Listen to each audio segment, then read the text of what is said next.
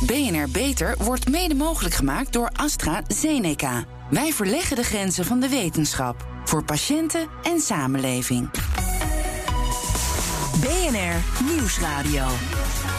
Beter. Harmke Pijpers. Nederland is Europees kampioen uit huis plaatsen. Ja, u hoort het goed. Europees kampioen uit huis plaatsen.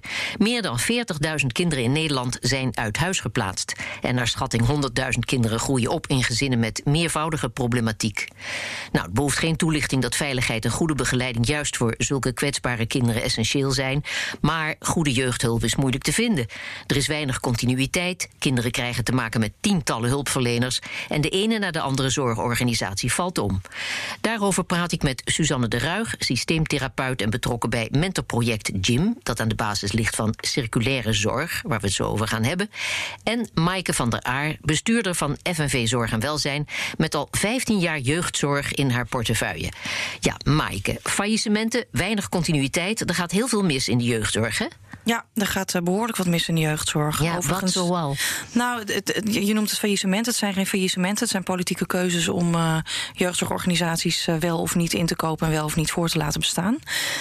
Um, en we zien dat jeugdzorgorganisaties over het algemeen onder de kostprijs, dus onder wat ze zeg maar, moeten uitgeven om te blijven bestaan en zorg te bieden, het werk moeten doen. Um, nou, dan zie je dus dat uh, als je te weinig geld hebt, dan, dan doet dat iets met de hoeveelheid personeel die je kan aannemen. Dat doet iets met de werkdruk van medewerkers als er te weinig mensen zijn voor te veel werk. Dat doet iets met het verzuim, met het verloop, met de aantrekkelijkheid van de sector. Daarnaast is er sprake van ongelofelijke explosie van administratie. Wat, uh, ja, wat ik val je in de reden. Gaan er ook nog dingen goed daar? uh, wat er goed gaat, is dat we een heleboel jeugdzorgwerkers hebben die ontzettend hard werken en die het werk wat ze doen, dus de inhoud van uw vak het mooiste beroep van de wereld vinden. En ik durf te stellen dat uh, de sector op dit moment drijft op uh, die professionals. Ja. Gemeenten zijn sinds 2015 eh, verantwoordelijk hè, voor de jeugdzorg, bepalen hoe die wordt ingericht. Sindsdien is de jeugdzorg overwegend verslechterd in plaats van verbeterd. Want het gaat dus, vertelde je al, om budgetten, goedkoop en efficiënt werken. Dus om centen in plaats van mensen. Heeft het jullie ook zo verrast? Nee, het heeft ons eigenlijk niet verrast. Wij stonden in 2014 voorafgaand uh, aan de decentralisatie. Dus dat het van het Rijk overging naar de gemeentes. Hebben wij al gedemonstreerd. En uh, er staat nog een filmpje op YouTube daarover. En wat je de mensen daar hoort zeggen in 2014 is eigenlijk de werkelijkheid van vandaag. Dus het heeft ons niet verrast. Uh, er zijn trouwens meerdere mensen die gewaarschuwd hebben: hoogleraren, professoren, werkgevers, zelfs burgemeesters. ja, politiek was hoe noem je dat, horende doof en uh, ziende blind. En uh, heeft het plan voortgezet. En uh, nu plukken we daar de frange vruchten van. Tja, Suzanne, ik las dat kinderen die uit huis zijn geplaatst... met gemiddeld 65 hulpverleners te maken krijgen. Dat is toch niet te geloven, want drie of vier zouden toch al voldoende moeten zijn? Of weet ik er nu echt te weinig van? Nee, ik snap dat dat echt heel gek klinkt. Mm -hmm. um, ik werk inmiddels 20 jaar met jeugdzorg, met, met gezinnen. En ik begrijp het nog ook. Want um, er is een gezin, daar kunnen drie, drie kinderen zijn. Vader heeft gokproblemen, moeder depressief. Met het ene kind is wat anders aan de hand. Niet iedereen is overal expert van.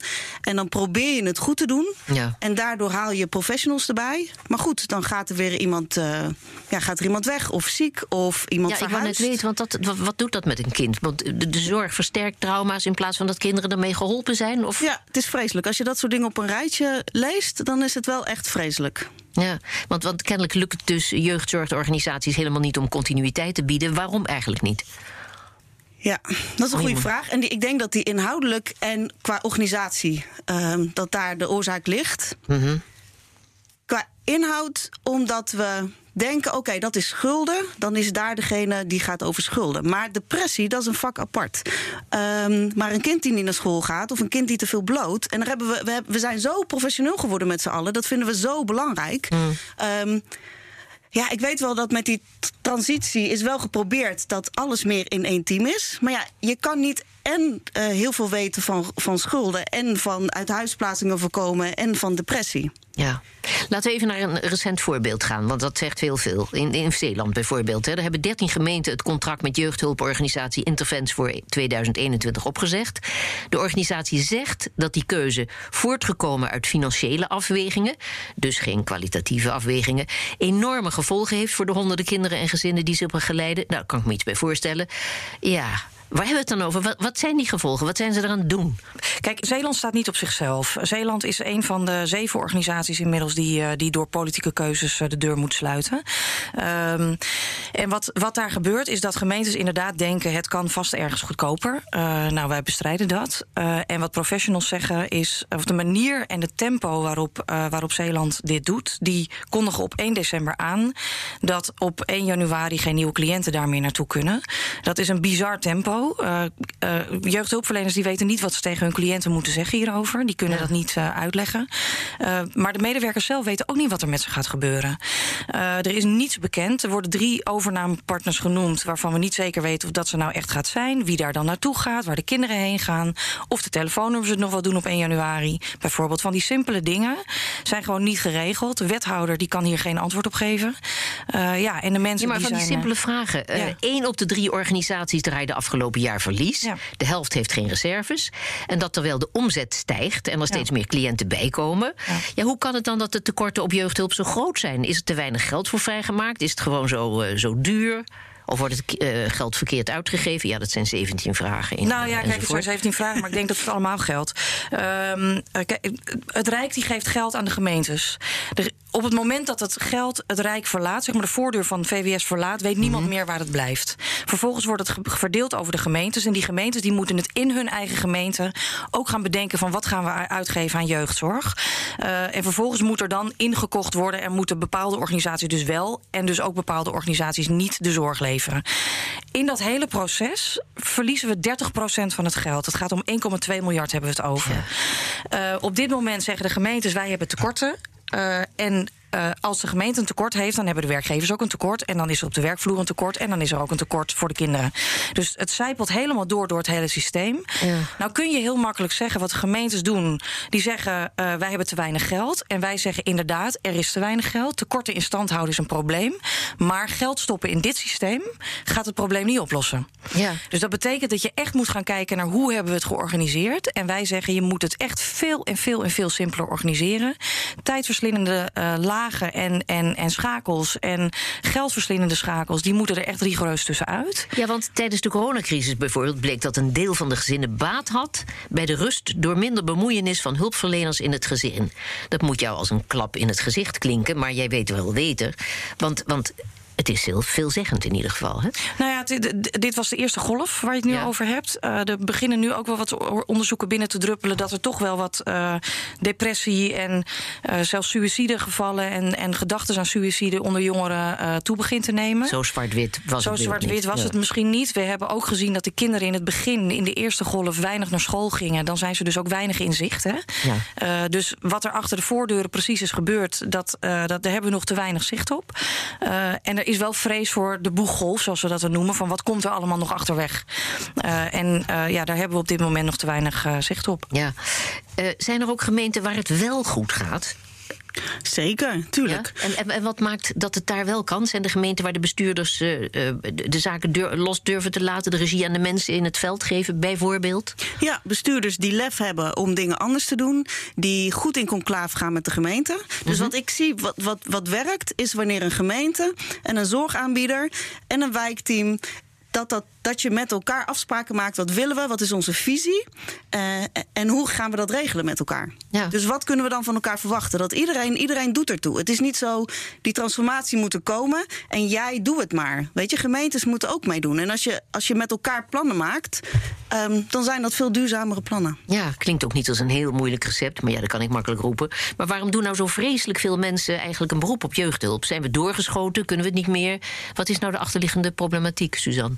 Wat ik een bijzonder feit vind, is dat in 2012 1 op de 27 kinderen jeugdhulp had. En nu zitten we op 1 op de 8. Ja. Wat bizar is. Ja, ik ben een beetje jeugdzorg gaan zien als we hebben zoveel aanbod. We zijn zo expert geworden dat het ook heel veel vraag oproept.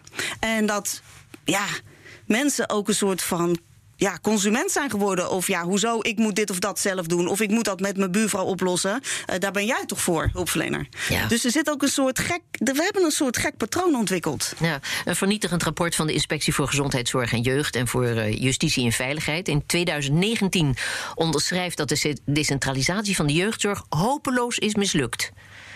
Ja. ja. Waren jullie ook zo verbaasd? Nee, we zijn het er erg mee eens zelfs. Ja. Uh, dat, de, het, is, het is een harde uitspraak. Uh, en niemand in het veld die doet hem eigenlijk behalve de werknemerszijde. Uh, en wellicht de cliënten ook. maar de, met zulke conclusies ja. zou je toch mogen verwachten dat de overheid drastisch gaat ingrijpen? Ja, wat is er sindsdien gebeurd? Nou ja, wat er sindsdien is gebeurd is dat jeugdzorgwerkers zich enorm hebben georganiseerd en zelfs hebben gestaakt. Dus behoorlijk wat geweld voor hun doen hebben gebruikt om hun punt duidelijk te maken. En dat, het, dat de politiek nog steeds ziende blind en en horende doof blijft. Ja. En uh, ja, dat, dat, dat vinden wij echt onbegrijpelijk. Ja. Want als je iemand nodig hebt in dit veld, zijn het de professionals. Zelfs, zelfs de kinderen, zelfs de cliënten willen we liever niet in de jeugdzorg. Hè? Want we willen dat het goed gaat met iedereen. Maar als er dan hulp nodig is, dan heb je die professional nodig. En uh, dat daar niet naar geluisterd wordt. En dat die zo afhankelijk georganiseerd zijn. Want dat is het ook. Ze hangen helemaal onderaan de keten. Moeten maar afwachten wat er boven hun hoofd allemaal besloten wordt over hun professie. Uh, ja, dat, dat, dat, dat is niet langer houdbaar. Ja, maar het stelsel moet omver, zeg je, hè? Ja omvergooien, weer opbouwen. Wat komt er dan voor in de plaats? Nou, wat er wat ons betreft voor in de plaats komt. Kijk, wij, wij redeneren vanuit een aantal uitgangspunten. Het voert te ver om die misschien, want dat is een heel rijtje, maar die zijn overal te vinden. Um, uh, en, en die uitgangspunten, dat is dus we redeneren vanuit de inhoud. En mm -hmm. als we dat gaan tekenen, dan zou je zeggen dat de hoogspecialistische en de specialistische jeugdzorg en de jeugdbescherming eigenlijk landelijk gefinancierd zou moeten worden. Mm -hmm. Wel decentraal uitgevoerd. Dus dat betekent heel dicht bij het kind blijven, zo dicht mogelijk, liefst in huis. Uh, hè, dus bij het kind in huis, niet het kind uit huis, maar het kind in bij het ja. kind in huis. Uh, en wat wij niet willen is dat de politiek uh, nog langer in de jeugdzorg blijft. En dat heeft te maken met alleen al vier jaar politieke zittingstermijnen.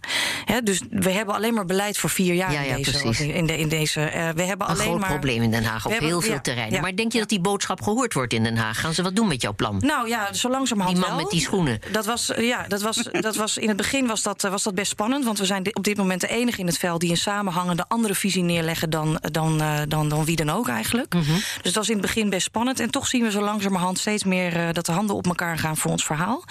Uh, we noemen het drastisch versimpelen. Uh, en dat, dat zegt al heel veel. BNR Nieuwsradio. Beter. Harmke Pijpers. Het verzuim en het verloop binnen de jeugdzorg is hoger dan ooit, waardoor kinderen te laat, verkeerd of niet geholpen worden en soms wel met tientallen verschillende hulpverleners te maken krijgen. Dat moet toch ook anders kunnen?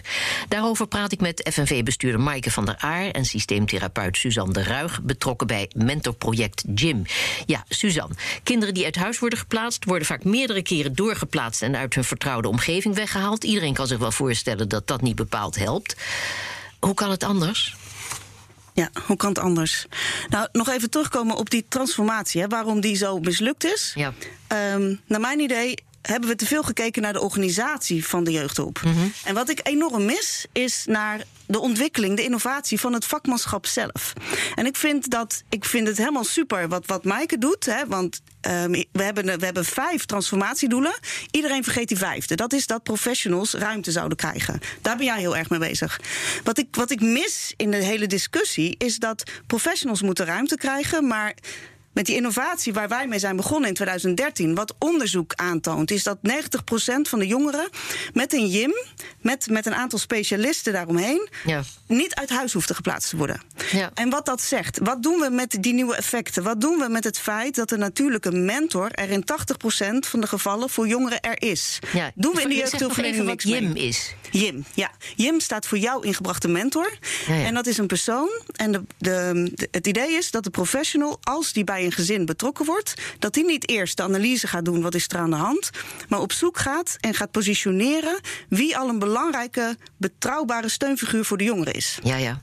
En ook niet in de eerste plaats denkt aan zijn baan. Goed, uh, Precies. dat is een rotopmerking van mij. Goed, jullie zien alle twee een, een, een belangrijke taak hè, voor het vangnet van de sociale omgeving, zoals uh, school, buren, sportvereniging, allemaal gymmen.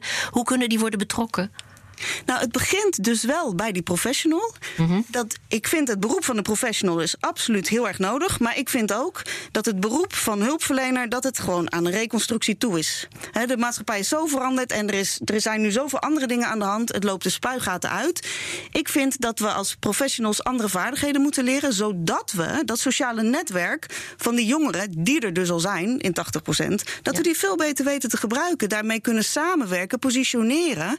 En dan kun je veel beter nadenken... wat is dan eigenlijk nog mijn toegevoegde waarde als professional? Ja, oké, maar jij bent een van de initiatiefnemers van het project. Dat zie je het jou, Jim. Goed idee, waarbij ki- kinderen dus zelf een mentor kiezen uit de omgeving. Ja. Maar hoe werkt dit en, en kan een kind eh, die, die keus wel maken? Ja, nou nu moet ik ietsje meer vertellen. Dus waar we als hulpverleners last van hebben, is dat je altijd. Je kunt niet zeggen: ik weet het beste van jou en dan ga jij veranderen. Dus als hulpverleners heb je last dat iemand gemotiveerd moet zijn en moet weten waar hij aan wil werken. En we weten uit onderzoek dat ieder mens pas wil veranderen of gemotiveerd is voor verandering als die ehm, verbonden is, zich autonoom voelt en zich competent voelt. Ja. Nou, en dat is nou mooi, het, het- dat tweelaagse. Dus je geeft een jongere heel veel eh, stem en heel veel recht om te spreken, omdat hij zelf iemand mag uitkiezen. Je geeft iemand autonomie. En je vraagt eigenlijk om verbinding. Met wie ben je verbonden? Wie vertrouw je? Dus dat is op twee lagen. Op inhoud en op wil je veranderen en ben je gemotiveerd voor eventuele hulpverlening. Ja, het project wordt al in verschillende eh, steden, hè, steden toegepast. Wa- wa- wat zijn de ervaringen en resultaten tot nu toe? Ja, die zijn gigantisch. Je merkt ten eerste dat, er, dat professionals te blijven worden, dat het een andere dynamiek is. Het is wel even wennen. Professionals vinden het lastig. 99% dat is even uit mijn hoofd, van de jongeren die zijn hier enthousiast over. Die vinden het logisch. Ouders vinden het soms lastig. Hè, van, ehm, ik dacht toch dat er een professional zou komen... en waarom moet ineens, wordt mijn zus betrokken? Ja, ja. En Jims voelen zich over het algemeen vereerd... dat een jongere hun uitkiest. Nou ja, maar het, het past aan de andere kant ook wel weer in het straatje van de overheid. hè, Zo'n kleinschalig initiatief. De Tweede Kamer wil de jeugdbeschermingsketen hervormen. En kleinschalige zorg stimuleren. Klinkt allemaal fantastisch. Maar je zou toch verwachten dat grote organisaties in staat zijn om meer continuïteit te bieden? Of heb je, daar maar niks, aan- heb je daar maar niks aan in de praktijk? Nee, kijk, het, het- hè, dat, hoe het georganiseerd is. Kijk, er zijn perverse prikkels in de, in de jeugdzorg. Ja. Dat het dus meer oplevert als je een kind uit huis plaatst. Want een bed levert meer op. En heb je bedden als organisatie, dan moet daar wel iemand op liggen. Want anders dan, dan leid je verlies. Ja. Dus kijk, hoe we het moeten organiseren, dat weet ik niet. Daar, maar dat we iets anders moeten doen, dat staat buiten kijf. Ja, maar Maaike, complexe hulp, hè, bijvoorbeeld voor kinderen met zware gedragsproblemen, die heb Ja. je ook. Ja. Brengt weinig op, daar zitten niet veel zorgaanbieders om te springen. Moet daar een aparte oplossing voor komen of past dit ook in, eh, in, in, in gym? Nee, ja, nou ja, kijk, ik vind het fantastisch. Ik vind het echt een heel mooi verhaal. Ik denk, eh, maar volgens mij zijn we het daar wel over eens dat het een en-en kan zijn. Hè? En ehm, eh, ik denk dat, dat, dat, het, dat het eigen netwerk versterken. Ja ik, ben geen, ja, ik ben niet meer professionals. Ik was wel professional. Maar als ik vanuit daar nog even denk, denk ik van dat is een hartstikke mooie aanvulling. Ja. Ik denk wel dat we ontzettend uit moeten kijken voor die scheidslijn. eh, van wanneer mis je, mis je iets. Hè? Dus die professional, die professionele blik, die zou eigenlijk wel aanwezig moeten blijven. Nou, maar bovendien, in het plan van de FNV zijn de gemeenten niet meer verantwoordelijk voor de inkoop van de jeugdzorg. Maar, maar wie dan wel? Het, het Rijk. Het Rijk en wat wij eigenlijk zeggen is dus het Rijk die, die betaalt dus, die financiert de hoogspecialistisch, specialistisch en de jeugdbescherming rechtstreeks. Ja. De lichte zorg blijft wel bij de gemeente wat ons betreft. Eh, en, de, en de toegang. Eh, en vervolgens zeggen wij, eigenlijk zou iedereen in één organisatie kunnen samenwerken. Ja. Want het En al- enige en, wat en al die je. jeugdhulporganisaties die er nu zijn, eh, voor een groot deel opdoeken? Ja, Oh ja.